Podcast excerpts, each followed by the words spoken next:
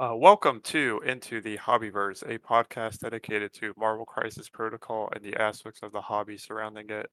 Our focus here is to discuss our experiences with the game and to give advice to hopefully hope help you, the listener, to improve to where you want to be on your painting journey. Uh, I am Waxy Sandwich, and I'm joined by, uh, oh boy, Moriartis. How's it going, buddy? I'm losing it. I'm doing all right. Uh, how are than me, you? apparently. I don't know. I, I, I thought I was doing fine, but might be coming down with something. yeah, no worries. Uh, yeah. Um, you know, another another week in the books. Uh, pretty pretty long one. It felt for me. Um, was busy with real life, so as always, not as much painting as I wanted to be, but uh, yeah, you know, can't complain. Yeah, yeah, I had had a similar experience. I got very, very little done hobbying wise. Started a new job this last week, and uh, Ah. it was crazy, crazy busy trying to. You know how it is. New job, you want to put a the best foot forward, kind of thing. So, uh, I spent a lot, a lot of time working, very little time hobbying. Tragically. Unacceptable. Um, I think that the most appropriate thing for you to do is to blow off work and just continue to hobby. I'll I'll be sure to let them know that next week. I will hold it against you though. Uh, well, uh, uh, so we'll go into our hobby catch. What, what hobbying did you get done as you were slacking? Uh, building the new releases. Uh, so Claw, Mbaku, and Cosmic Ghost Rider just came out, uh, and I did end up finding enough time to get them built and primed. Um, I've got Cosmic Ghost Rider sub-assembled, uh, just because he's going to be a, a bit of a challenge to paint otherwise, especially with his little uh, little energy ball front wheel thing. Um, and then, of course, uh, there was no instructions up this weekend for building Claw and Mbaku. So uh, Mbaku was fairly intuitive to put together, but man, Claw was the opposite of that. Uh, so I had to spend some time finding reference images of other people that have built theirs and and studio model and stuff like that to try and figure out where does this piece go. And I had to spend a lot of time dry fitting. It was uh, it was, it was kind of annoying. Yeah, I um I I kind of had a similar experience. Uh, I assembled M'Baku, and yeah, he's he's straightforward, right? He's just kind of like legs, chest, arms. So I assembled him. I did not bravely assemble my claw. I figured I'm not going to paint him for a while anyway, so I just uh I just kicked that can down the road. Kudos to you for trying to figure it out because they're up now. Um, I think they just kind of forgot, and I think that Monday, so that would have been last Monday. Um, we record these on Saturdays. Uh, is when they actually got it up onto the website. Yeah, he's But assembling assembling bravely, kudos. Yeah, yeah. He's he's a he's a neat model. I actually really like what they did with the sculpt. His like phasing, you know, him changing position of where he was, and it kind of showing you the stages. Um, I I think it's a really cool idea for a sculpt. So I'm actually really excited to paint him, and I think that part partly motivated me to just tough it out and figure out how to get him built. Yeah, I, I, I love this model. I, I think it's like one of the coolest models they've released this year. I have a couple of ideas for like things to do. Um, I'm not sure if I'm going to be able to or exactly how to approach them, but yeah, I, I, I really enjoy this model. Yeah, I I want to I want to intentionally spend some time thinking about cool painting effects I could do because he's got that like I don't know digitized look where the like the, there's parts of him that look like they're um I, I- I don't know a better word for it like Breaking up. Yeah, they're- yeah. Well, they're, they're like the sono sonic echoes or something. yeah yeah and it and so it it really lends itself to just doing something crazy with it like really really going into like weird effects what be it you know color shift paint or uh you know or whatever. Like it it really encourages you to just go to town with your imagination and do something kind of off the wall. And so i don't want to miss out on that. I want to take advantage of that. I want to make sure that i uh, put put something really creative into that. Uh, so at some point i'm gonna i'm just gonna sit down and just deliberately brainstorm ideas with him. Um, because, but I'm really excited about painting him. Yeah. All right, so you assembled the new release. Yes, I also did get started on painting a model, which I cannot reveal because I'm going to Mhm. try to enter it into the Fury's Finest comp. So, um, I didn't get much done on that though. So TikTok, buddy. What was it? August first? I don't actually I, know. I want to say it's like August seventh. So I've got Oh, a few man. weeks, but not well. No, I guess a couple weeks. Yeah, so I got to get on it. To the wire. Got to get on it. Yeah, TikTok. You gotta you gotta defend your crown as the the reigning reigning Yes, champion. indeed. Uh, yeah, that's cool though. Excited to to see that when it comes out. I guess I, I won't see it till I uh till the podcast comes out, but uh yeah, that'll be that'll be cool when you're done. Yeah, yeah. But that was what I hobbied on. It, uh, it looks like uh, some more Shatterpoint was on the menu for you. Yeah, so I um I'm continuing Shatterpoint. I um I painted Magna Guards, uh, which are like these droid bodyguards. Uh, and I did those in one day. I I kind of um I again tried to go back to more of a speed paint style with them. So, you know, they were pretty sketchy, not not super refined. But what I tried to do was to I, I got a base layer in, um, did some airbrush purples into the shadows, and then I highlighted up to off greens for the highlights to try to give like an interesting color variation without um like too much effort. You can't really see it in the pictures I posted because it, it's kind of washed out um because you know they're just kind of work in progress pictures that I take. Um, when I take better pictures, it might become more apparent. But uh, yeah, I like how they look. They're they're pretty simple models. Um, I didn't want to do like full non-metallic metal, so I tried to go like they're ceramic. Uh, because the Magna Guards are kind of depicted in a couple of ways, from what I could tell. Um, they're either you know full metal or they're kind of ceramic armor plates, and I chose to go with the ceramic because it's easier Mm, or less less laborious. Maybe not necessarily easier. gotcha. Um, so I did those, kind of a one day paint there. That was nice. Uh, and then I oh I posted the wrong picture. Oh wait, no, no, I didn't. I'm just in the wrong thing. Um, and then I I uh, painted Dooku, Count Dooku, uh, and the the the face on this sculpt is is really really nice. Um, I really enjoy painting the face. It has a lot of detail on it for the size. Um, you know, the rest of it's like a pretty basic paint job, just trying to match the the um art that you know I've seen, or like just how Christopher Lee right looks in the movies.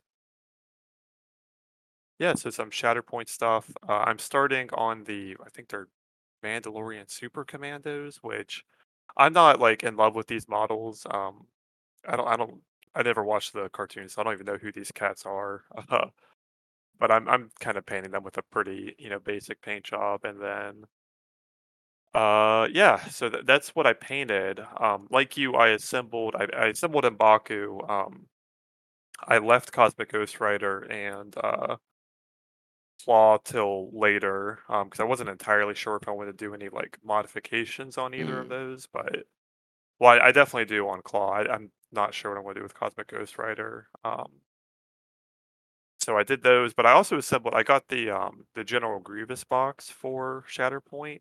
And I, I did not appreciate how cool this Grievous model is. The Grievous model is is a lot larger than I thought it would be, and man, it's a it's a really slick model. So I'm actually really excited to paint that one. Very one. cool. Yeah, I'm I'm tempted to buy another one because like the the pure size of this model, it's uh it's it's like a big model. I think it'd be a really nice like competition piece uh, model to really exert yourself in. It's got a lot of you know opportunities and details to kind of go the extra mile for it. Mm, So cool model. I'm excited to paint that one. right on.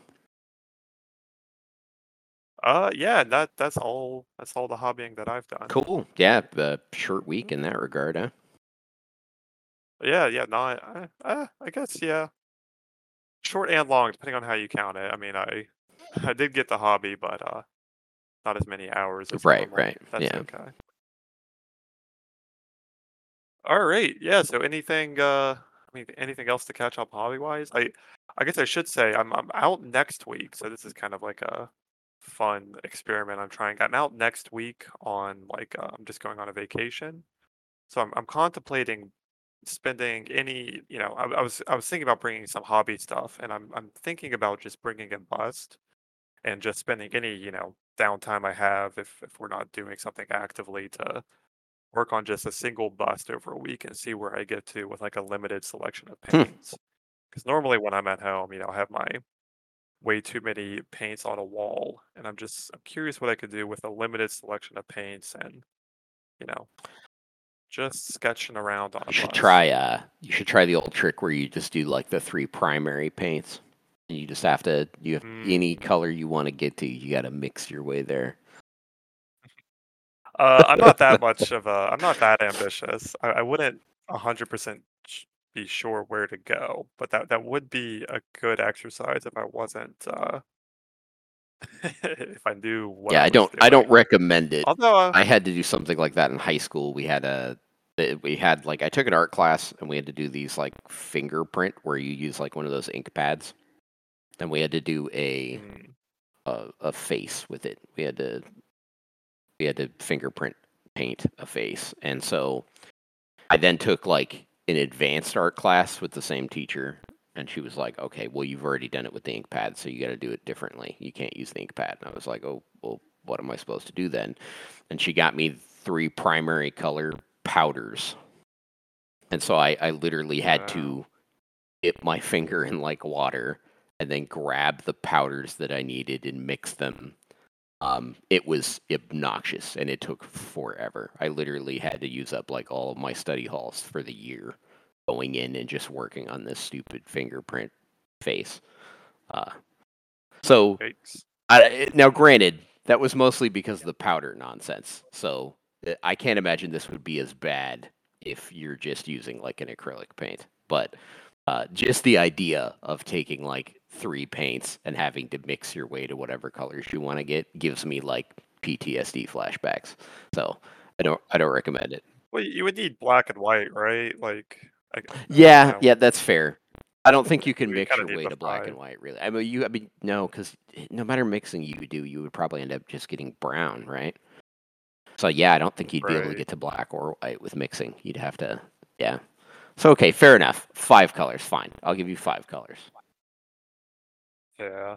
Well, that that's kind of what the the Zorn palette is, right? Like people talk about that. Like it's it's five specific color. Or uh, I want to out myself. It's not knowing what I'm talking about. There, there's this Zorn palette, which is a limited color palette. I can't remember if it's five or if it's seven, because there's a variation of it, which is the limited Zorn palette. Um, which you know people love to to post. Oh, I'm trying out this. Um, I don't want to quite go that far, but I also you know want to relax myself leaning on. Mm, I need a brown, so I'm going to use you know Vallejo model color, Saddle Brown number Right, five right. or whatever. Like kind of find Gotcha. a happy medium. Well, that that sounds like a cool kind of test Uh, of yourself, like a way to kind of push yourself. Yeah, we'll see. I mean, it depends on how much Right, right. time I actually have on vacation. Uh, but yeah, um, looking forward to that. Very cool. Um, all right. Well, Yeah, into the main yeah. Topic. So we are uh, covering Mr. Sinister this week, uh, and this is this is a relatively cool model. Um, I I actually really enjoyed painting this model and really like um, how it looks. Uh, like in, in the in the whole process, it's it's one of the cooler models from the range. And again, like Dormammu last week, uh, it doesn't get a ton of love because of uh Game his rules. uh I guess Yeah. words on the card. I, he is one of my favorite sculpts in the range, hands down. Um, I, I uh, so first of all, I've always really had kind of a bias towards the character. I've always liked Mister Sinister. Like I like his aesthetic. I like just the, the character design is like right up my alley. I really like him, and so uh, when he came out, I was I was thrilled. I think the sculpt is fantastic. Uh, they did they did a great job on it. Um, and I my experience with him was he was just a blast to paint. I had a lot of fun painting him. I learned a lot. I got to push myself a lot, and I just enjoyed every minute of it. It was he was just a, a blast for me. Yeah, yeah, and um, it's- it was very similar for me. And being a uh, earlier model in the range, you know, there, there was a lot of learning that happened as I was painting him, which you know I have fond memories of. It. We'll, we'll go over some of those things in this very episode.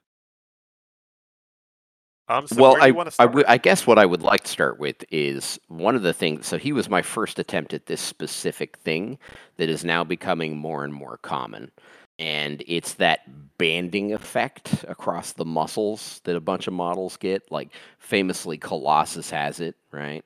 Uh, Mr. Sinister has it. I think Mhm. Arnim Zola's legs have it, I believe. Um, Yep.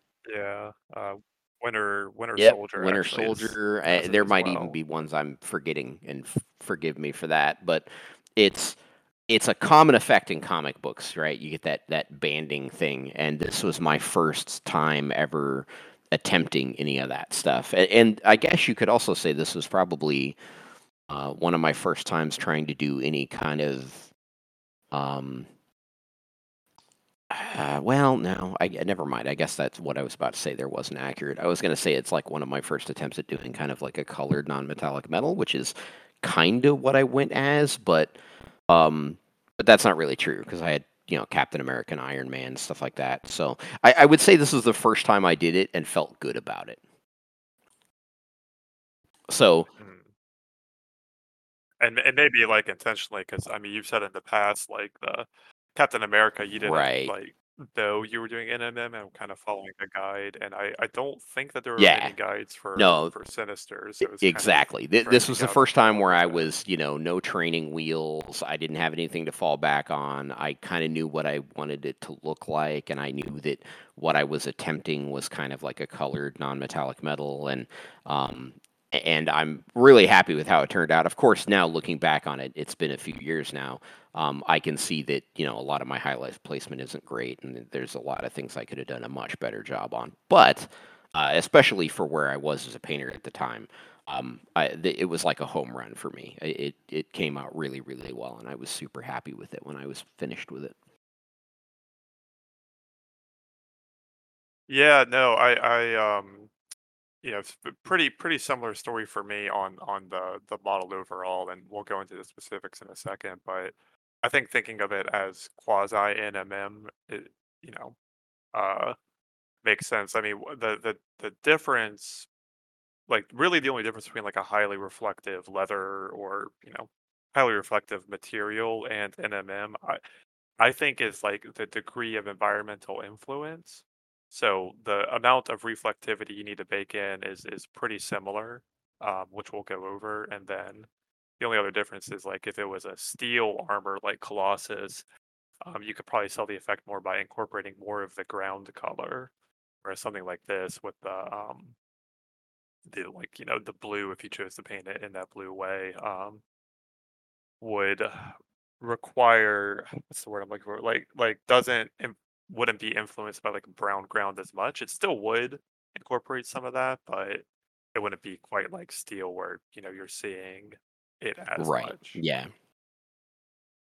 Yeah. The the banding. So you know you have this. Uh, it, it can be a bit of a challenge to paint, I think, because on one hand you're trying to capture the curvature of the muscles, right? So where should the highlights be placed when you have these these muscles, right? Which is always a challenge in and of itself.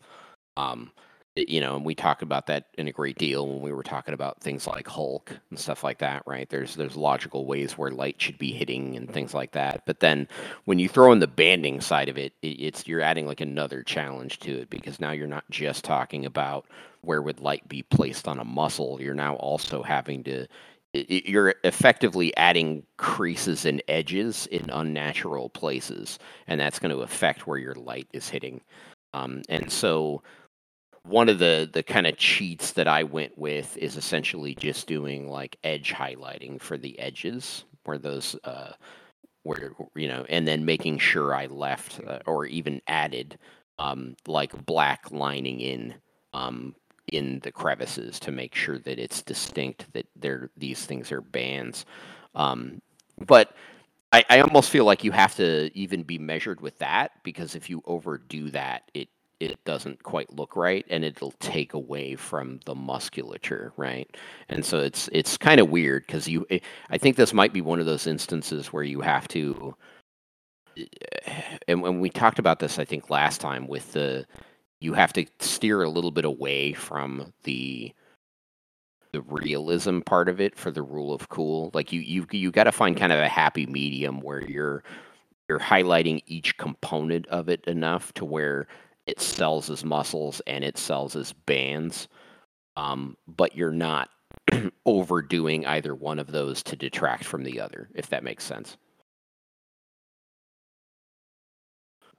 Yeah, it does. And you know, one thing that you can do, and I didn't do this online because I hadn't quite learned this lesson, but one thing that you can do is um when you're starting, just ignore the smaller parts of the detail of the model altogether and just kind of paint it as if it was smooth on your first couple of layers or as you're starting.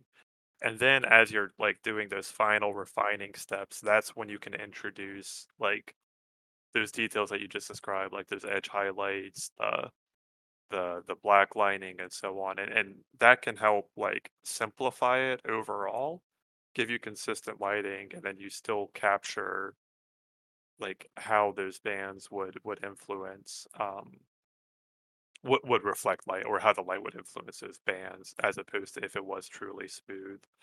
Um and, and that goes for like anything that's kind of got like a lot of really small details on it. But you know, for me on Mr. Sinister, that's that's not a hundred percent how I approached it at the time, but that's gotcha kind of how I would do it now for sure.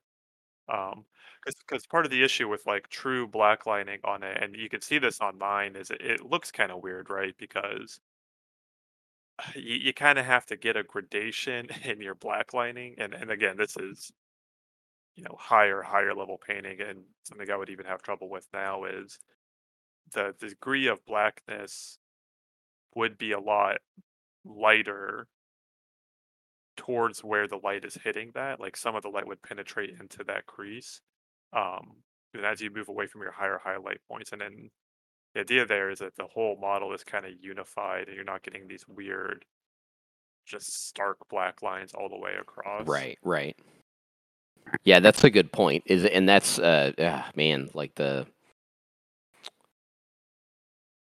that's that's thinking on it uh, on an even higher level than what I was like. Uh, but yeah, it, when you get into because the you got to think of it as how light would hit that as well, right? And so it's it's not just a matter of the the bands and edge highlights, but then of course uh, the the lines themselves uh, or the I'm calling them blinds. Uh, really, they're they're crevices, right? The the indents um, and and how that affects all of it.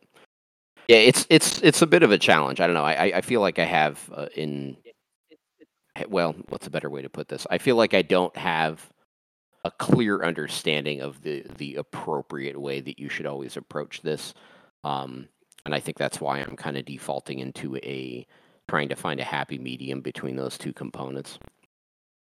Yeah, sure. I mean, and it's also like, what's your goal? Like, you know, for tabletop plus plus, that that that definitely works. I I guess I'm thinking like the you know really advanced. This is a display type model type level, and and just general like like anything. There there's a a mountain of of like it's it's like an iceberg of of layers. You can kind of travel down and and think about all these things. But even if you you don't travel down, you can end up with a you know effectively conveyed model like I, I think that that yours you know like like both of the ones that we have um we painted at the time i, th- I think look, really good and the model lends itself well to that um just kind of like where you try to think of on the next level and and this is just what i struggle with on this And like you said it's a common motif with this um i don't even know like yeah, it's got to have a name like 'cause it's a, it's a it's a common motif but like this this liney thing um yeah. I'm, superhero suits uh Something to think about, something to something to grapple with and either choose to ignore or, you know, dive into. yeah. I'm Um, sure there's a term for it, but yeah, no, yeah. it's it's it's definitely a, a bit of a challenge. Um, I, i at the same time, though, I also feel like it um it does prevent or present an opportunity to um what's what's the term I'm looking for?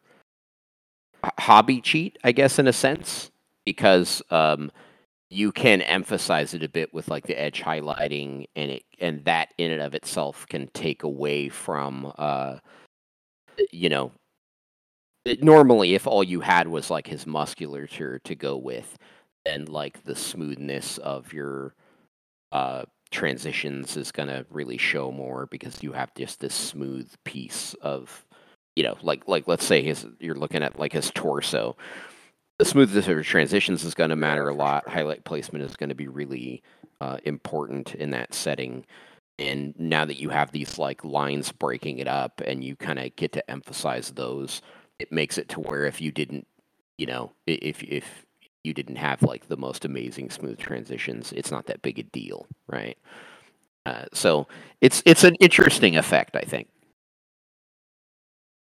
Yeah, you. Yeah, you can look at mine for an example for that. Like the transitions aren't smooth, but like exactly you're saying, the uh, the I didn't emphasize the edge highlighting as much. Maybe I should have more, Right, right, dark bands yeah. kind of kind of covers up for that a lot. yeah so it's yeah, it's I kind of completely cool agree and with- it's with that. it's i mean that it's thought good there. to think about that because uh, it, it is a m- more and more common thing with miniatures or with superhero stuff right so uh, especially if you ever want to do you know colossus is, is probably i think the the one everybody thinks of when you think of like the metal banding skin kind of thing Yeah. Well, Colo- uh, Colossus would be extra hard because technically, since he's full metal, I I think that it, it would it would depend on how um Guess we're doing a sneaky Colossus episode here. It would it would depend on how deep you envision those creases to be, because um if it- if it's not too deep, you might actually see Oh like the line of metal on the interior being reflected. So w- what it would look like, you'd have to have a black line with a very narrow white line. right That might right be that might be too much Well, at that uh, scale. like, now, now you you're getting into like next level thought process on this like yeah Yeah. Although you know what, I'm looking at like the. You know what though? Hmm. You kind of see it. Like I'm just looking at pictures of uh, Colossus from Deadpool, and you you kind of see that a little bit. But the um Yeah, th- this this is where s- when you miniaturize stuff, it doesn't always work. Like the lines on Colossus, that is actually a really nice picture. Um, the lines on Colossus from Deadpool aren't as like thick as they would render like in miniature scale, so you don't necessarily get that um, when you when you when you convert it down to a miniature scale. Like these lines that we're talking about are probably bigger than they would be because you just like have to render them. So maybe maybe you wouldn't Right. do that. Yeah, and that's an interesting. eh, Looking at the picture, I, I noticed there are like the lines are often are a mirror, or, or no, what's the, they're they're the inverse. So if you look, for instance, at his shoulder, right, um, you'll notice the areas where the light is reflecting off of the the muscle. So you'll have this section where it's nice and bright, where it's reflecting off of his muscle, and then the line is actually dark. And then in the next section over, where there's a lack of light reflecting off the muscle, so it's a dark section, you still see the line, but now the line is bright. So it's almost like the line is constantly going back and forth between being a dark line and a bright line, and it's doing so by being the inverse of whatever the muscle is reflecting as, if that makes sense. Yeah, it, it does, and, and I think a little bit of that is like that edge highlighting that you were talking about. Um, yeah, I, I posted an um just another reference image from from Banshee, and again, it's Colossus, but because the effect on the skin is so similar, it can kind of give you ideas. I mean, I, I think that's a nice nice cheat you just pointed out, where like that edge highlight contrasts really strongly with the um hmm like either the dark reflections or the shadow, however you think about it. I think that that actually um, helps uh, get some contrast in there, and and uh, is is an interesting um, Hmm. That's Well, interesting. no. I might uh, next time I run yeah, into a, a mini that has the banding like that, I might have to play around with that and see what that feels like. Is kind of kind of experimenting a bit with um, using those lines, I guess, a little more creatively. Well, anyway, we'll shut up about Colossus. We got we're we're talking about Mr. Sinister here. well, it's we're talking about the banding. It makes Yeah. sense. Uh, so totally off track here. Um, but I think it's a it's a good diversion. So do you want to talk a little bit about like the the color recipe that you used for it? So so we both went with the blue, and I think for Mr. Sinister, the the blue is the most common. Um, I think in my research, and this is a while ago, so I, I might be misremembering. There were a couple other shades that he might be, you know, depicted as. Um, like I think there's maybe some more purplish tones sometimes. That, and I, I'm talking about like his his uh the clothy bits of his armor and not the boots and gloves. Um, so sometimes it's more true black, sometimes it's more like true blue, and you know, kind of how we both depicted it is a little bit in between. Um, Yeah, the nice thing about that is because it has kind of a gray black look to it, you can always, uh, you know, and, and we've talked about this a number of times, but using like other colors to influence that color. So do you do you want it to have like a purple feel to it? Do you want it to have a blue feel to it? Do you want it to have like a, you know, a true uh, or a, a uh, gray tone black to it? Like you know, there, there's there's a ton you could do to kind of influence that. For for me, like I don't know. It, it, I was early enough in painting with this where I was like, "Oh, it's black," and that was, and my mind just thought of it as that, and so I just did a grayscale style black. Um, were I to do this again, looking at, you know, he's got blue as a main color for him. There's red influence there, and then you've got uh, the the magic or not magic, the the sciency whatever smoke stuff that's coming out of like the cloning vat he's stepping out of. Um, there's a lot of different opportunities for ha- what kind of color influence you want the piece to have. Uh, and and I of course did not take any advantage of that because that's just not where my head was at when I was painting him. And I think uh, were I to do it again, I would be more deliberate about that. I would spend some time thinking about okay, uh, I've got these different color elements that are part of the piece. How do I want those to influence it? How do I want it to read? And I would try to do something along those lines. But to be honest with you, I, I'm not sure in what direction I would go with that. Mm.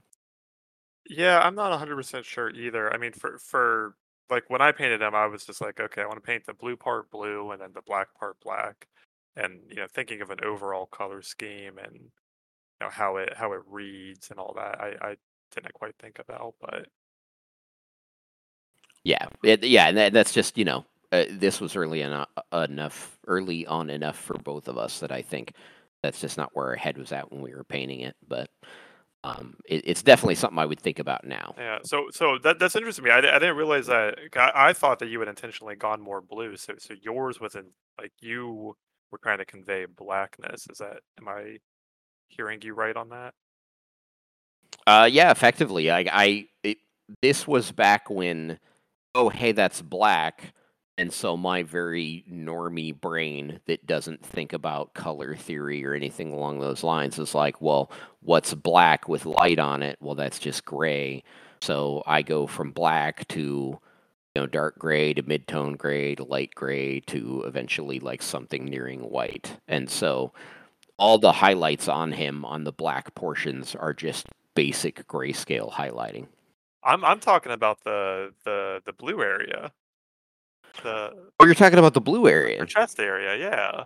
chest area. Oh, Yeah. okay, I'm silly. Okay. I'm, No, no, I'm no. going crazy because that that looks blue, man. I thought I thought we were onto the the blue the the gray slash black portions of his outfit. That's where my head's been at this no. whole I mean time. that that that's uh yeah. I mean everything you said is true for for um, environmental uh grays and stuff. But no, I wanted to talk through your recipe on the the Oh, leg I and see. chest. Yeah. Okay. Well, no. uh, Well, in that case, my my answer is much less uh, fancy sounding. Uh, this was back when uh, you know color recipe for me was like, oh, hey, that's blue. So, and I think I was still using GW paints when I painted this. So, um, I'm pretty sure I just grabbed uh, whatever the standard kind of I don't know ultramarine slash crimson fist uh, recipe they have.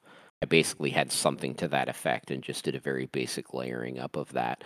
Yeah, using uh, white as like my my highest, uh, eh, which is you know, I look at that now and I'm like, oh man, I I could do, you know, I I would choose to do this very very differently. Where I'd do it again, um, in terms of like recipe, I would first of all, uh, the idea, and I know this is something you talk about a lot, is the idea of you know having different colors mixed in for your highlights rather than just going with white because you actually get like a color interest in there um, I, I would definitely use something along those lines as opposed to just uh, it, because I have such a flat blue. Like I mean, it's blue. It's true blue. It looks fine. There's nothing wrong with it. But it, I I definitely think it could have elevated the piece as a whole had I done, um, had I done a, more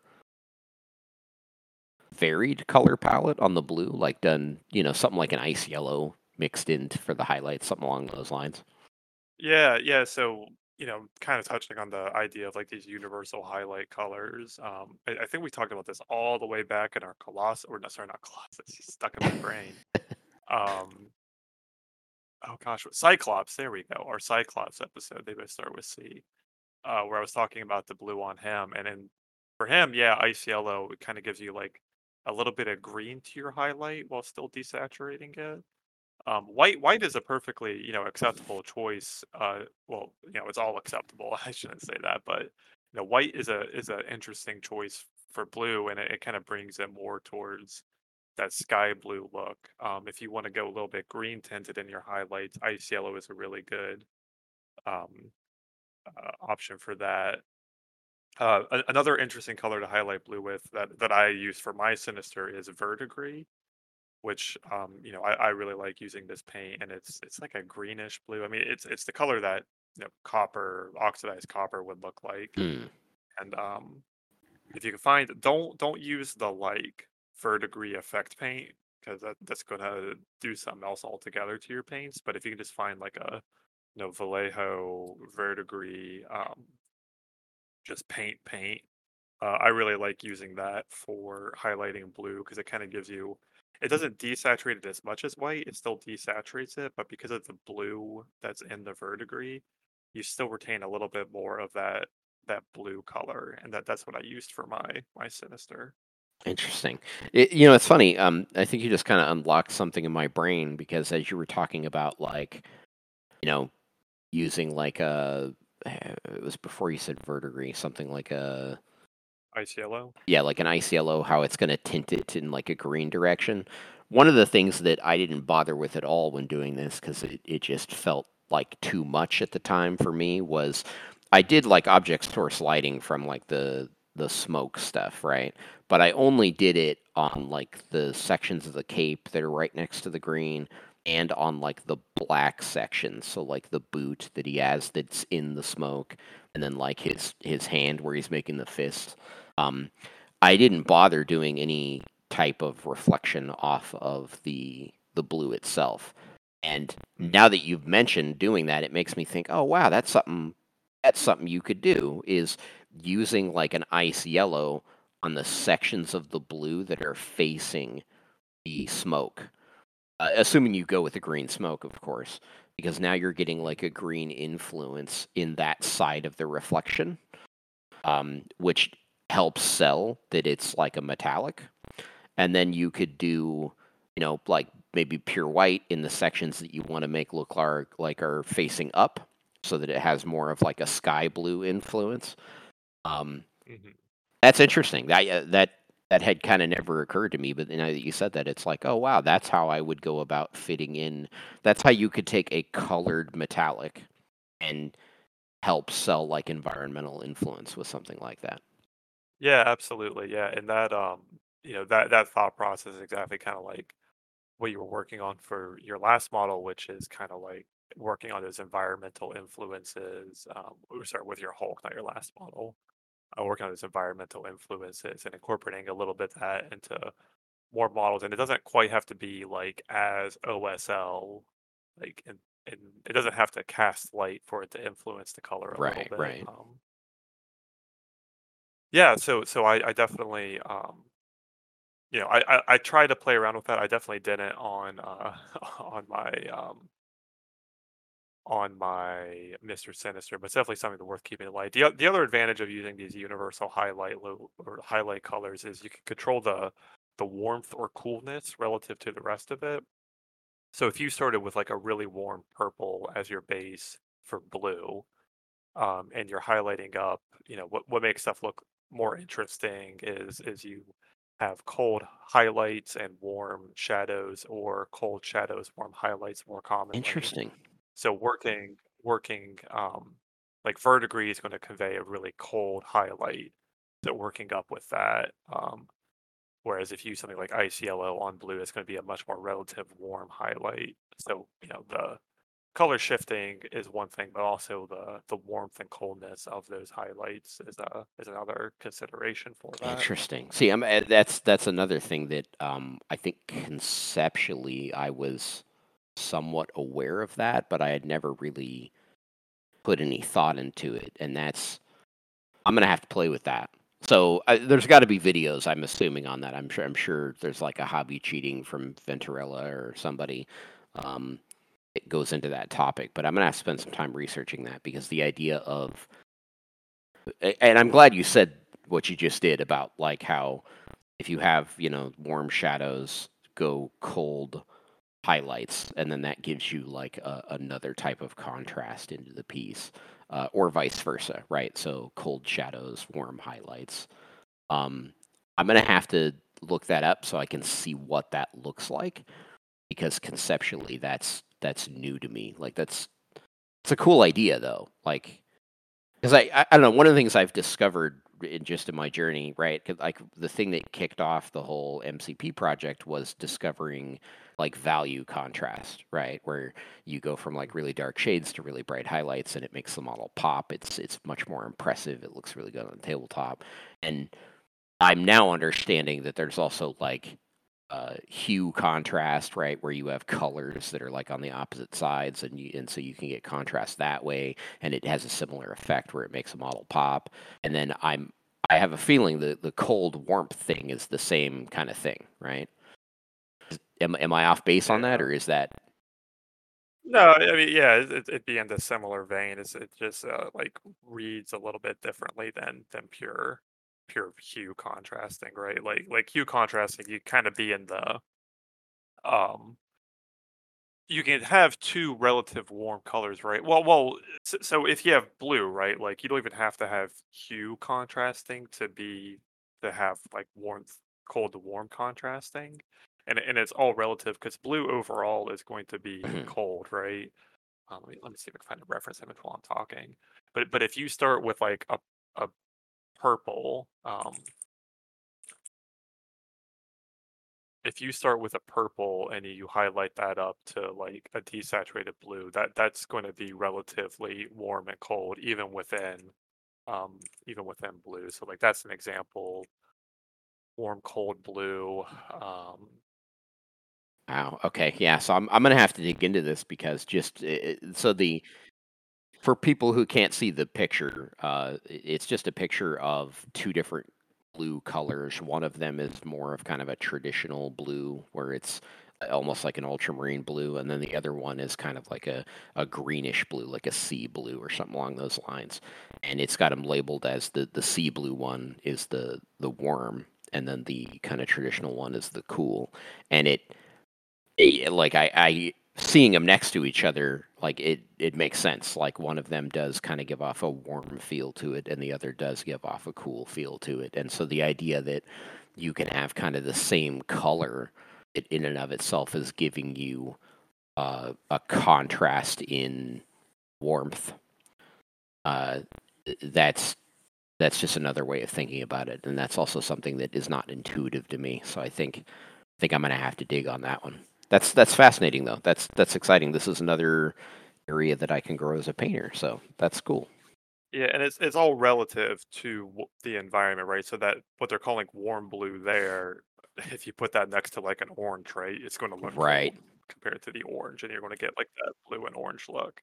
So it's all kind of relative to the environment. So like applying that to Sinister, um, you know, if if you have OSL coming out of that smoke, uh, warming up one area of it, um, into like you know that that sea blue range, you can make the other highlights cold, like like you were saying, like a sky blue, and then you're going to get some interest there. Interesting.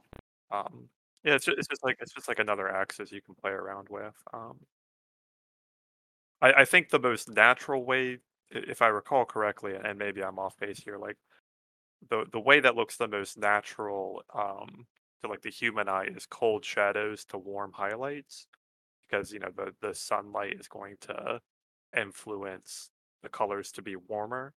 So that's the Mm. most natural way to have it look. But you don't necessarily have to do that. You can have warm shadows to cold highlights um, if you're kind of in Mm. a different Would that help sell like an unnatural look too? Like if you wanted to get, make something have like a, uh, I don't know, if, if it's evil or or whatever, and you wanted it to feel unnatural, does kind of reversing that help sell that? Yeah, I, I I think so. I mean, it kind of depends. it- It's a little bit more than that, but yeah, I think that definitely adds to the effect um, Interesting. for sure. Very cool. Um, yeah, so like verdigris is a good way to get like a cold, um, a cold blue highlight. I didn't really have a warm shadow. I mean, I guess it looks a little warm, but eh, probably not. I'm probably just imagining things.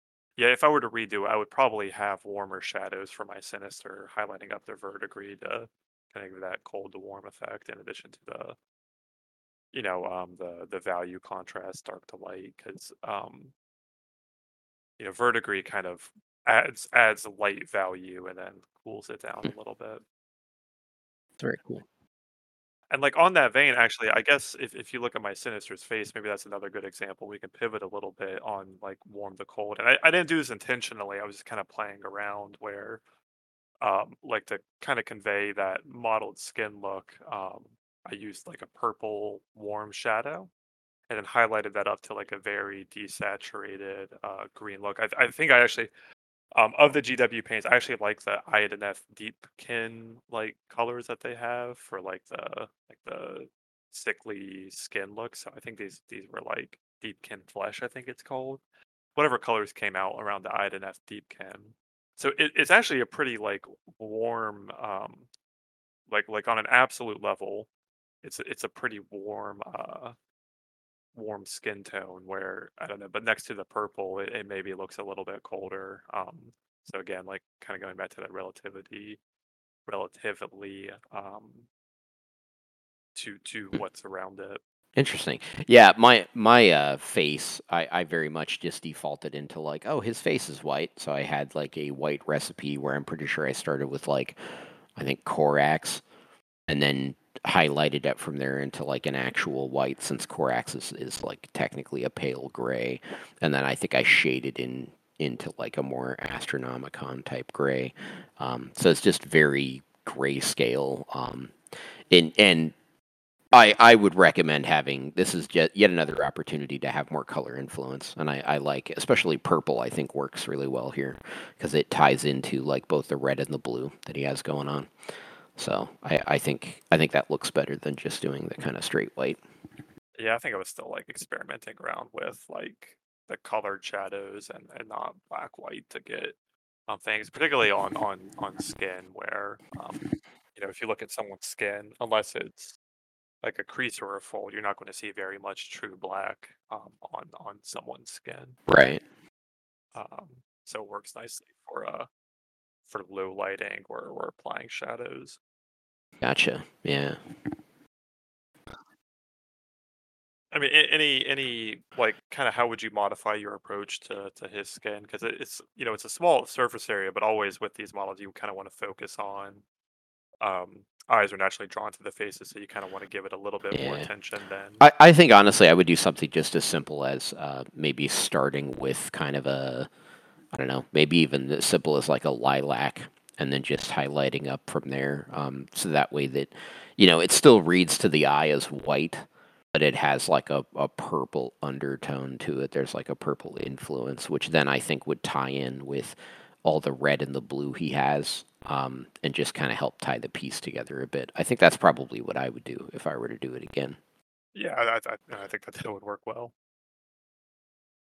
Um, cool. Uh, so, oh gosh, I lost my show notes. There we go. All right. Uh, the next thing we have is the cape. Uh, and I, I'll talk briefly what I did on the cape because I just airbrushed it and edge highlighted it. Um, there's there's a lot of like frilly details on it. Well, it, I mean, it's it's not details. It's just the one details, you know, because it's just a bunch of strands.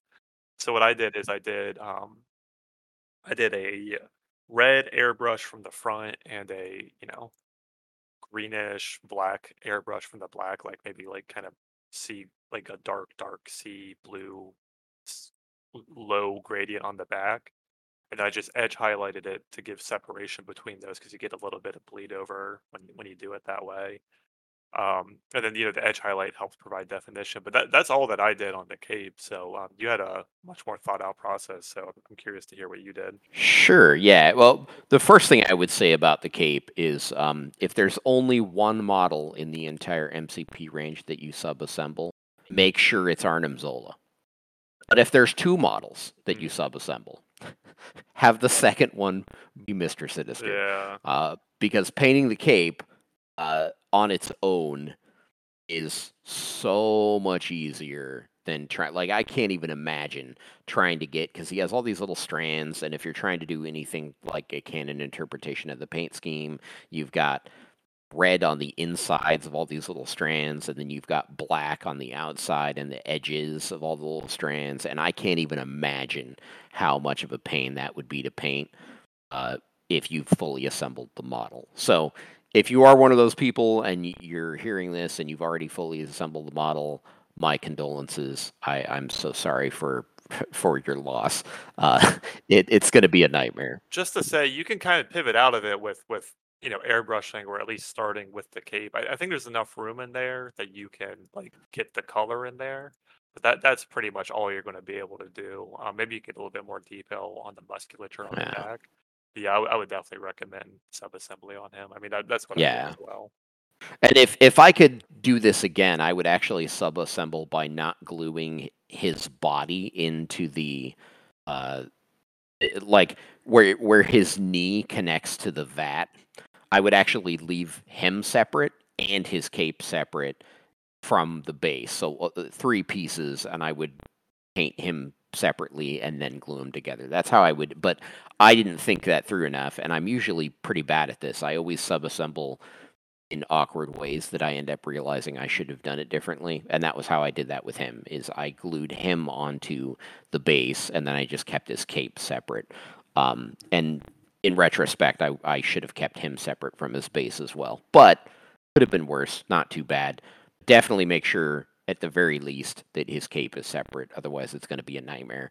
Now, as, as far as painting the cape goes, uh, what I did is a little bit different in that um, I, and I forget how I came across this, but I I was I think I was trying to figure out like how on earth do you highlight the cape because this was still where I was in my highlight everything to white phase. I was like everything's got to go to white and his cape is black and that doesn't matter. I got to highlight it all the way to white. But I wasn't sure where the highlights would fall.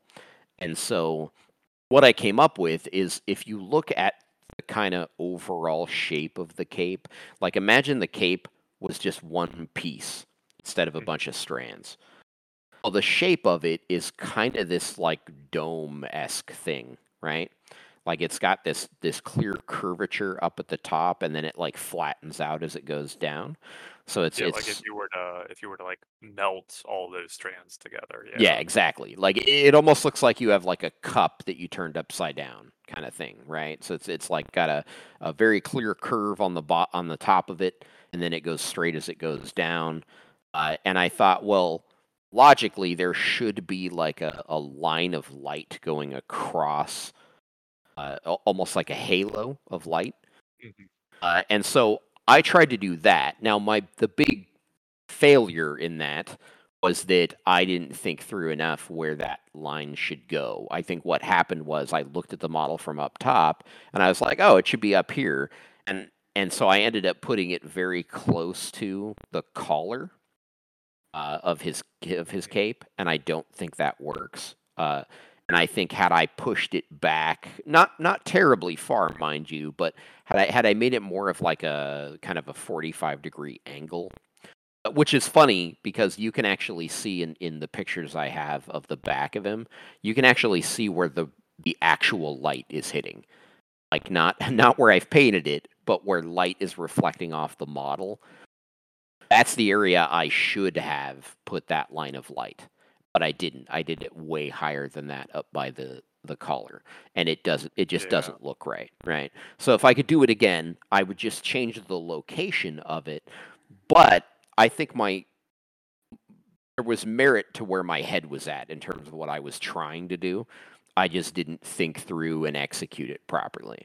Um, but I think getting something to the effect of like a halo of light across it uh, really helps. I think it, it sells the model, and I'm I'm sure actually if I were to just do some uh, some googling for like painted Mister Sinister MCP, you can probably find somebody that's done a much much better example of this that uh, that effectively pulled off what I was trying to do.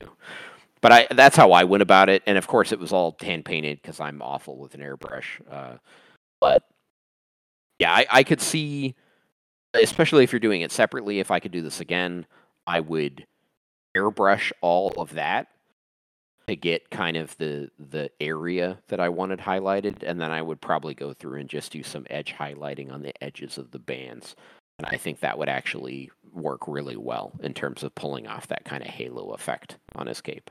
Yeah, and like hearing you talk about it, it's kind of the same thought process as when you're uh, painting hair, right? Like the the like really shiny hair kind of will give Yeah, that halo excellent effect. point. And Yeah. you know, if, if you're if you're painting the cape as that reflective material, it's gonna behave very similarly in light. Um, so yeah, I mean, I I didn't do that. I didn't even think about that. I think that is a really uh clever idea and a clever way to kind of highlight and convey that.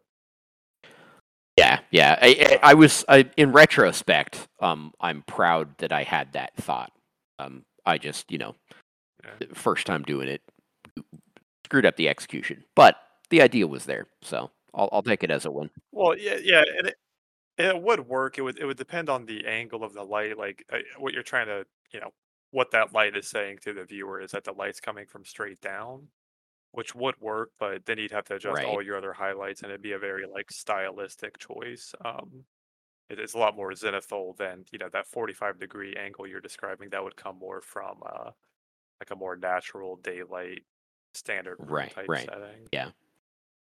Um, so again, it's it's it's kind of like nothing's necessarily wrong with with approaching things this way. It just always depends on uh what what you're trying to do, keeping your light light in in mind, and uh you know you're you're saying a 45 degree because I think for tabletop type stuff is is um the easiest thing to kind of default into is that 45. And I also think the reason people kind of default into it so often is it it just looks better, I think, than a lot of other styles when you're going for tabletop, right? Yeah. Like when you're going to be playing with it, moving it around, and that's how people are going to be used to seeing it. It's the way of lighting a model that I think just feels the most natural. So it, it's the one I would recommend Yeah, unless you're intentionally trying to go for something, you know, like you had said, very stylistic, where you, you want the light to look like it's coming from a certain area for some reason. Yeah, like underlay or Right, right. Yeah, but I, I think for you know most models, I well for definitely for me for all the MCP catalog is I is I definitely um intentionally have it be like daylight setting, which is there's a lot of like ambient light filling out you know details and um you know most of the light's coming from a 45 degree angle. Right. Yeah, but you know, I, I thought that you know, hearing your insight when we were talking earlier on the Cape was was interesting, and I, I think that that's a really you know smart and clever way to approach that, as, particularly as as you were kind of doing more so than me, like focusing on the reflectivity of all the materials. Your sinister definitely reads as more of a like the whole outfit is more satin slash you know not leather but maybe a glossy um finish, whereas mine is the the main chest area is glossy, but everything else reads is, is relatively matte. Yeah, I I would definitely say that I I don't think there's necessarily a uh it when you know I mean I guess this goes without saying there's not necessarily a right or wrong. Um, but I think so. For instance, I, I was trying to do this because I'm looking at it from a I, I guess I'm compartmentalizing everything. It's like, okay, th- this cape, how should I paint this cape? Okay, this glove, how should I paint this glove? Hey, this chest, how should I paint this chest? I'm not thinking of it as like a cohesive piece, right? That's not where my head was at when I was doing this. I do think that your choice, and, and you had mentioned this when we were discussing it earlier, that you kind of intentionally toned down like the the, the reflectivity of like the black or gray sections of his outfit because it it would otherwise pull focus from uh, the blue. And I think that your piece is more striking. Like when I look at it, my eye is immediately drawn to like the brilliant kind of blue sections that, that really stand out. Um, and whereas with mine, I, I think it's it's a busier, less focused piece because of that. So I, I don't think uh, you know as as much as I was trying to do all this stuff and you know was was happy with some and less happy with others and and however you want to feel about any of that stuff, I think it's important to note that there, there's no right or wrong here. It really comes down to uh, you know where do you want eye to be drawn when someone looks at it? What what do you want the focus to be on? I, I think sometimes it is right to downplay or upplay certain parts of a model, even if it's not necessarily the logical way it should be lit or whatever. If if you're trying to give across uh, uh, or trying to trying to give certain impressions or trying to draw the eye to a certain area, like w- ultimately what you're trying to do with the piece should guide what these decisions are doing, and not so much you know how every little thing should realistically be highlighted. If that makes sense. It, it does, and I'll I'll push back on that a little bit, and and this is kind of going into the the high level painting. I, I still think you can get that reflectivity type contrast. Um, by by doing like all satin. So so you could still get that impact we were talking about where your eye jumps out to like the brightest lit part. Which for me, like if I if I converted my sinister to grayscale, and, and maybe I can post this picture, we can just kind of talk about how I would think about composition in um like a more uh competition setting. So give me one second. I'm gonna convert this to. Okay, there we go. So, so this is black and white, and, th- and this is a nice trick that we mentioned before. But like to just get a sense of the pure, pure value of of what you're doing, right? So, so with mine, the lightest, the highest concentration of value is on the face, and and a little bit of that is is kind of a natural flow from the the colors itself. Like the rest of the outfits, you know, darker colors and the light skinned face. So the first thing that the eye is going to look at is the face. One, because it's the face. That's that's where your eyes are typically going to start, and then um, and then you know it's it's the highest value. So we're starting there. Then the eye is going to travel down to that blue area because it's you know it's right next to it, and uh, like that's just kind of a natural way for your eye to fall down the model. And where I would push back on on kind of where this kind of falls apart a little bit from a, a color composition and value composition is because I painted all of the the boots and stuff like matte black. You can see there's very little value there. So my, my eye isn't necessarily guided anywhere after I look at that that chest Mhm. area, right? Like the middle area. Maybe you could argue it it travels down the um the flame to the bottom of the base because that's the next like highest concentration of value. But I, I think where it falls apart a little bit from a like a color composition standpoint is the the like I don't travel anywhere once I hit that that chest area zone. If if you know, I was thinking about it a little bit more. What would be nice is to build this triangle where all the way down like his leg with the where you actually see the boot is all the way down that is if I had some highlight by rendering that boot um more satin and having it go OSL like yours has, uh it would it would travel all the way down to figure and then it could travel over to that, you know, the the glowy OSL rings around the base and then travel back up the smoke and then I wouldn't get stopped again on that other part of the boot that's, you know, is matte on mine. Um So, so I, you know, it concentrates your eye the way that I have it into the middle, but doesn't travel around the whole piece. And again, this this is kind of like, you know, competition level um, stuff. And and actually, if you look at that that Banshee um, that Banshee uh, Colossus, it, it kind of does that, right? Like you, you start on the phase, you go down, you travel all the way down that leg because you know the he doesn't have the um the red boots on that leg be totally Hmm. matte. And then you kind of follow that sentinel curve around, and then you follow the Ah, other you're leg right. back I hadn't even thought about that. Um, Yeah, that is naturally just what my eye was doing. Huh. Yeah, so it you know this is stuff that I struggle with, and you know try to think about if I if I'm painting more. I I really don't think about it that much when I'm painting stuff, but like as like a small piece on um as a small piece on composition, I think that having OSL and, and having the the the leg material or the boot material be more um be more satin would work better. And you can still get that contrast from, you know, high gloss to, to satin and you get that contrasting materiality without having it be full matte like mine is. Interesting. Okay. So yeah, that, that, that would that would be my pushback there. Yeah, like um you know, mine's a little bit more like popping because of the uh you know, I, I think I'd managed to achieve like a higher tonality on the the chest. Uh, I don't even know if that's true, but um, like the, the chest is maybe a little bit more saturated in color, so like kind of is more eye catching there.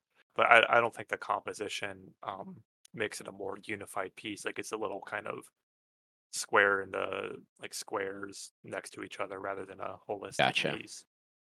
Yeah, I mean, I- f- f- fair enough. Fair enough. I, I, I- I guess I would say that, um, you know, looking at it just, I guess, more as from a layperson standpoint. I just know that when I look at yours, um, it feels more striking.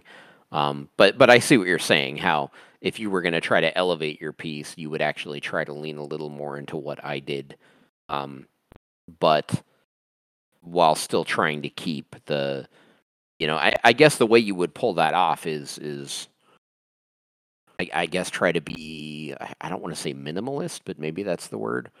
Uh, in how you go about creating the satin effect on the boots, like you you want it to be there, but you don't want it to Mm. be so eye catchy that uh, that that's where your attention first goes to, right? Like like you would succeed if you're getting that triangle effect, but you would fail if as soon as I see it, I'm going to like the OSL on the boot, right? Is that yeah, yeah. So okay, uh, fair enough. That that makes sense. Um, I I think, uh, that's like next level thinking about it though. That that that whenever we have these discussions, I always realize that the guys that are killing it at painting competitions really are. It's a very different thought process than what I'm used to. Yeah, and I mean um, me as well. That this isn't something I think about a lot, and, I certainly wasn't thinking about it. Gosh, almost two years ago when I painted this Mister Right, right. So Yeah. um, I don't know why why we kind of got on that, but anyway, yeah, materiality, like like thinking about that, and then thinking about what it affords you. I mean, it you know, it's not the end of the world for it to to be matte, um, or or or anything really. It's just kind of uh how you're thinking about it and what you're going for and what your goal is as a miniature painter. Yeah, on on the on the note though about like the the object source lighting, I mean, I guess that that dovetails pretty nicely into what is a pretty big component of the model, right? Like it's a big part of uh, what makes up kind of the colors you're going to use and what kind of helps add to the atmosphere of it is you get this smoke effect or or whatever we want to call that. Uh, to in my head, I read it as smoke. Uh, but it's coming out of like a cloning vat, and you've got like this broken glass, and then like these kind of plasma coil style things. Um, a lot of decisions to be made about how to go about painting that. Yeah, I mean, and and so there there are two ways um that we both kind of approached it. I did like the I I I guess it's it's more like where do you think the light is coming from? I th- I think the way that I kind of rendered the material, and, and this is like a point of interest, is that the the actual I don't know what you call them, the little donuts that are in there were the source of the light. So I highlighted those up as being the brightest point. Whereas you had like an interesting idea. Um, that that's more like Space Marine plasma gun. So so for me, you know, I I kind of interpreted the object as like those were the rings of light around it. So I just painted those as the light source. But I thought what you did was interesting if you want to talk about Sure. that. Yeah. It, it's not too much to say other than I saw that and was like, hey, these look like plasma coils. And I've seen so many cool little instances of people doing really impressive plasma coil effects on their Space Marine plasma guns. And I was like, I want to do that. I, I don't know if I'll pull it off, but I want to do that. And so I intentionally watched some videos on that and looked at some images on you know Instagram and things like that of people uh, doing this really cool plasma coil effect, and I tried to imitate that. And I uh, I think it was mixed success. I I don't think it quite read as the plasma coil. Now, to be fair, this was before I kind of discovered heavy body titanium white acrylic, which is now one of my favorite tools ever paint wise. I love using it as like an undercoat to really make things have like an intensity and pop. Anytime I'm trying to glow effect, it's kind of a go to. Uh, I, I didn't have that unlocked at this point. So I think were I to do this again, I might be a lot more successful. But at the time, I, I was trying to go back and forth with using greens and and white. And in fact, you might you might say this was part of my process of learning that because I I did use whites and I did go over those with like lime greens and and lighter greens to try to get like a glow effect and uh, and then I tried to do like dry brushing of a darker green to hit the coils up um, to try to give it this look like the glow is coming from within and then the little coils are like glass that are being influenced by the green energy but they're they're not the source of it themselves if if that makes sense which i which i think is what the plasma coil effect is going for. I think that's uh, if i'm explaining it properly i think that's what they they try to do with the plasma coil effect. But um it was and then of course I, because they're supposed to look like glass i also tried to do a tiny little dot of of uh, specular highlight reflection across them uh, to try and sell it as like, hey, this thing is made of glass. And I, I think it turned out all right, uh, especially with with kind of how green I was on all this stuff. Like I, I'm happy with it for the time, um, but de- definitely not not a home run in terms of like execution. I, again, it was. I, I guess if I had to sum up my Mr. Sinister as a project, he was a lot of good ideas it I would eventually be able to pull off much more successfully. But at the time, it it was my first attempt at a lot of them, and so it, it, it he's an awkward piece for me, but success in a conceptual sense, if that makes sense. Yeah, no, it definitely does. Yeah, and I, I, you know, I quite like how yours looks, and it, um, just to your point on on crossing that last mile, it is it that plasma type thing is definitely one of those effects where like the last five percent of work like is really what sells ninety percent of the effect. So it, it's uh, it can be weird to know if, if you've quite got there or not, and and just adding a little bit more white and a little bit more of like a punchy green definitely um helps bring it together there. Yeah, I, I think I would also try to utilize a fluorescent were I to do this again because fluorescence wasn't something I had back then, and I think Mhm. um, it would be. I think that would work really well in this case is using a fluorescent. Yeah, no, I, I think it looks good. Yeah, my mine was you know um a little bit less thought out than that. I just uh like I said, I kind of interpreted those as more lights and then did um just some airbrush work to get that. I also wanted to do like airbrush OSL on it. Uh, I think the only thing that I did on the base that I, I just kind of want to touch on is adding. Um, it took me a while to like try to decide what what the hell he was popping out of. Like, it, I I guess the first time I saw it, I thought that it was a portal, like Mm, he was coming out of a portal, but I didn't understand what the the bits were around the smoke were supposed to be.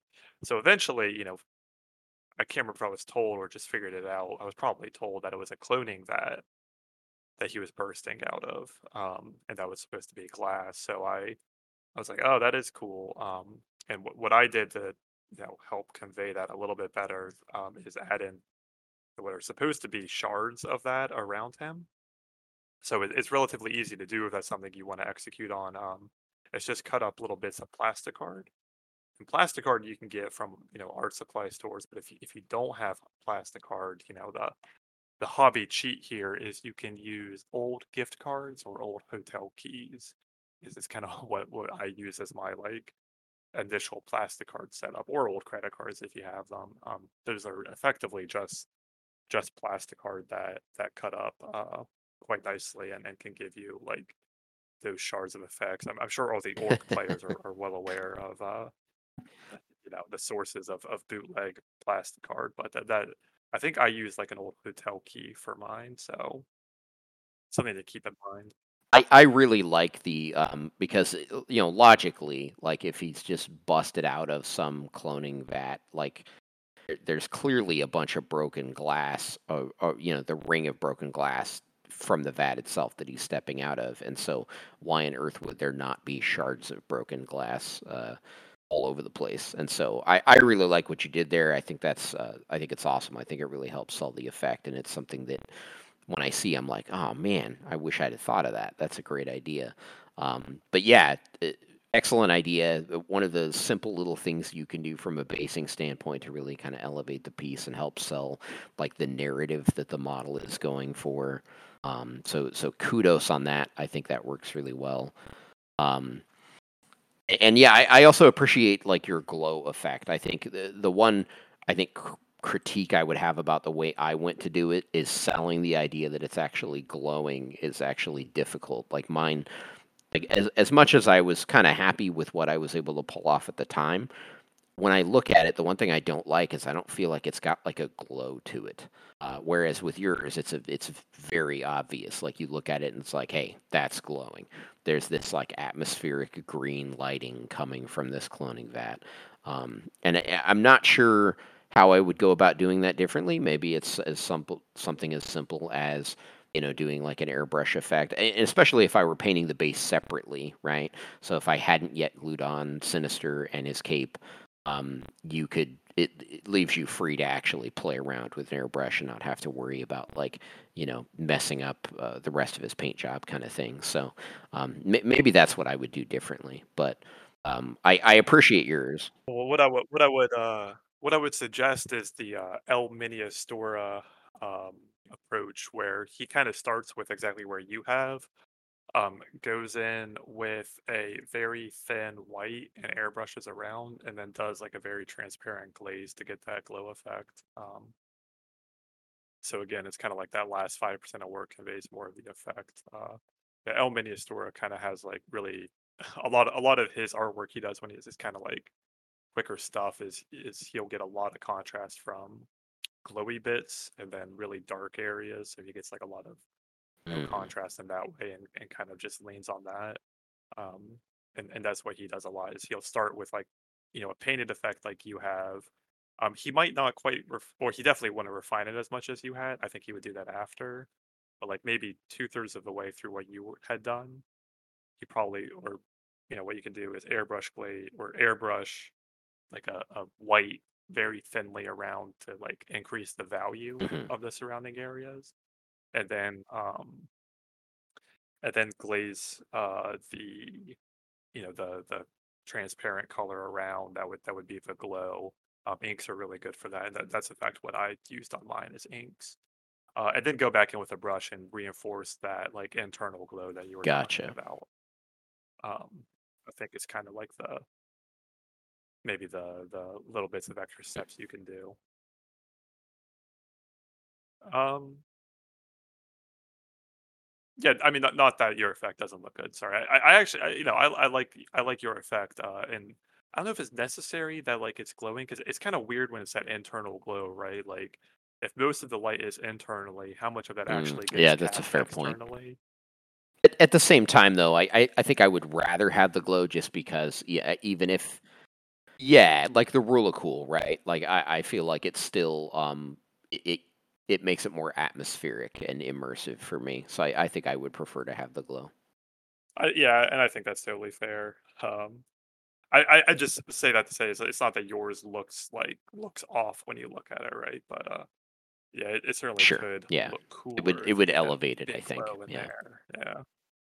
Uh, well, anyway, so so that's all that I have to talk on Sinister. Kind of dissecting a lot of that model, but uh, easier with those solo boxes. Anything else you wanted to touch on? Um, uh, really quickly, just the smoke itself, just in terms of, because I, one of the things I noticed looking at yours is y- it kind of gets bright when it gets close to like his leg, and then it gets darker as it goes away from that, and then it gets light again, like near the tip. I've noticed.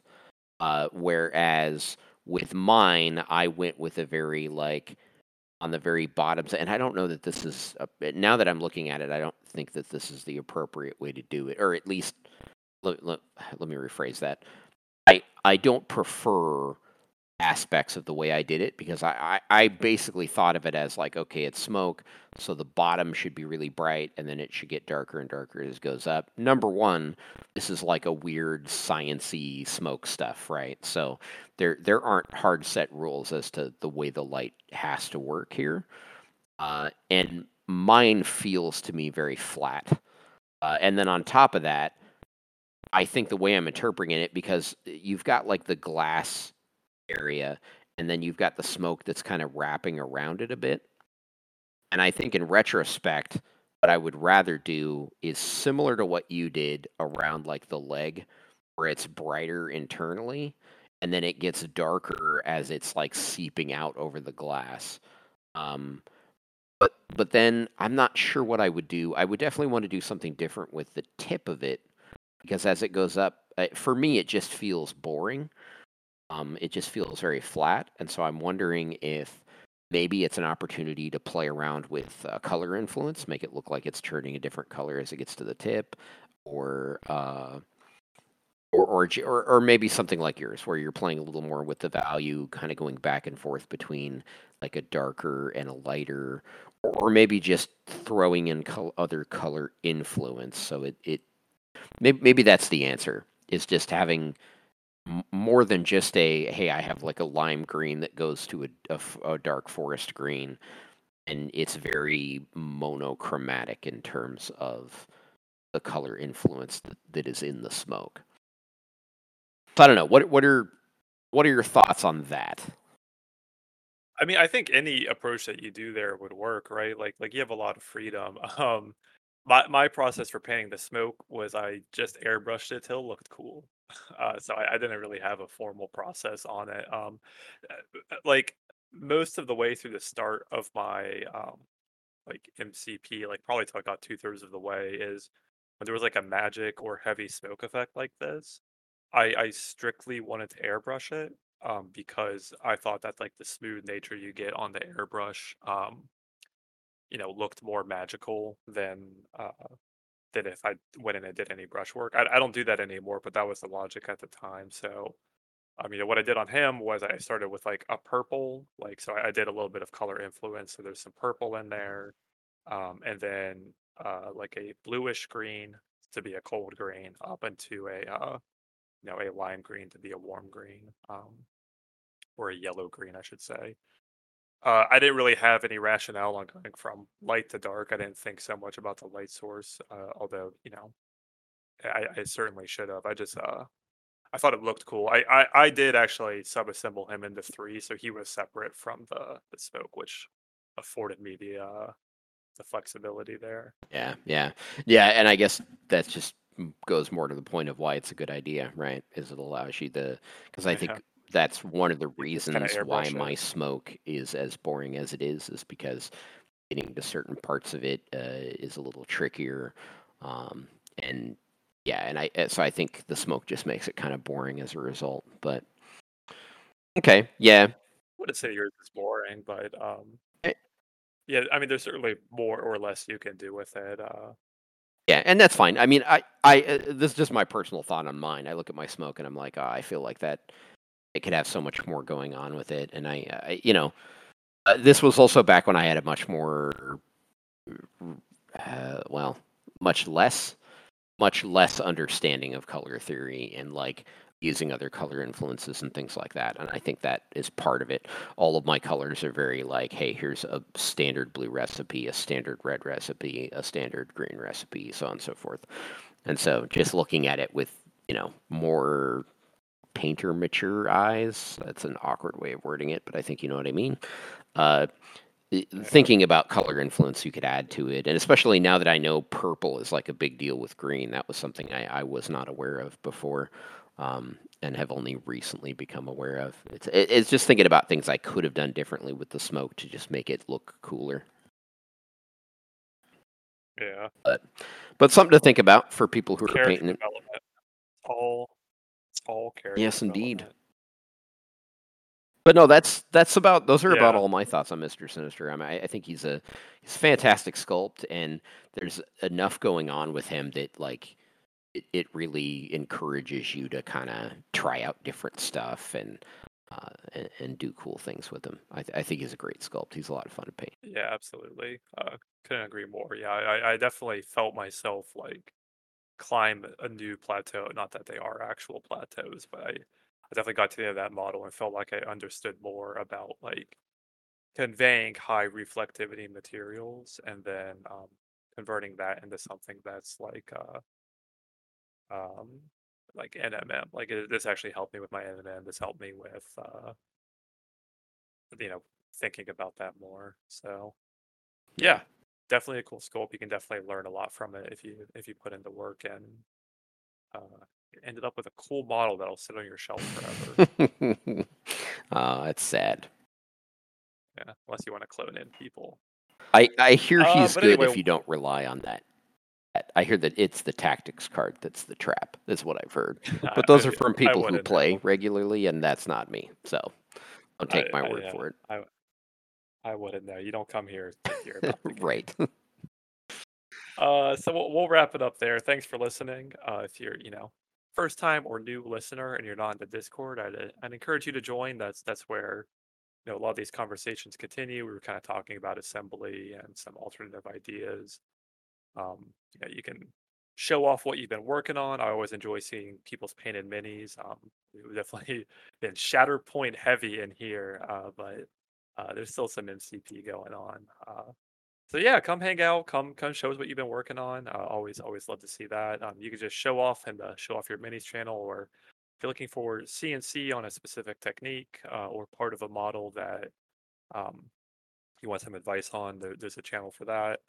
Uh, you can ask questions or um, you know post post resources or, or really anything painting related. You can come in here and hang out.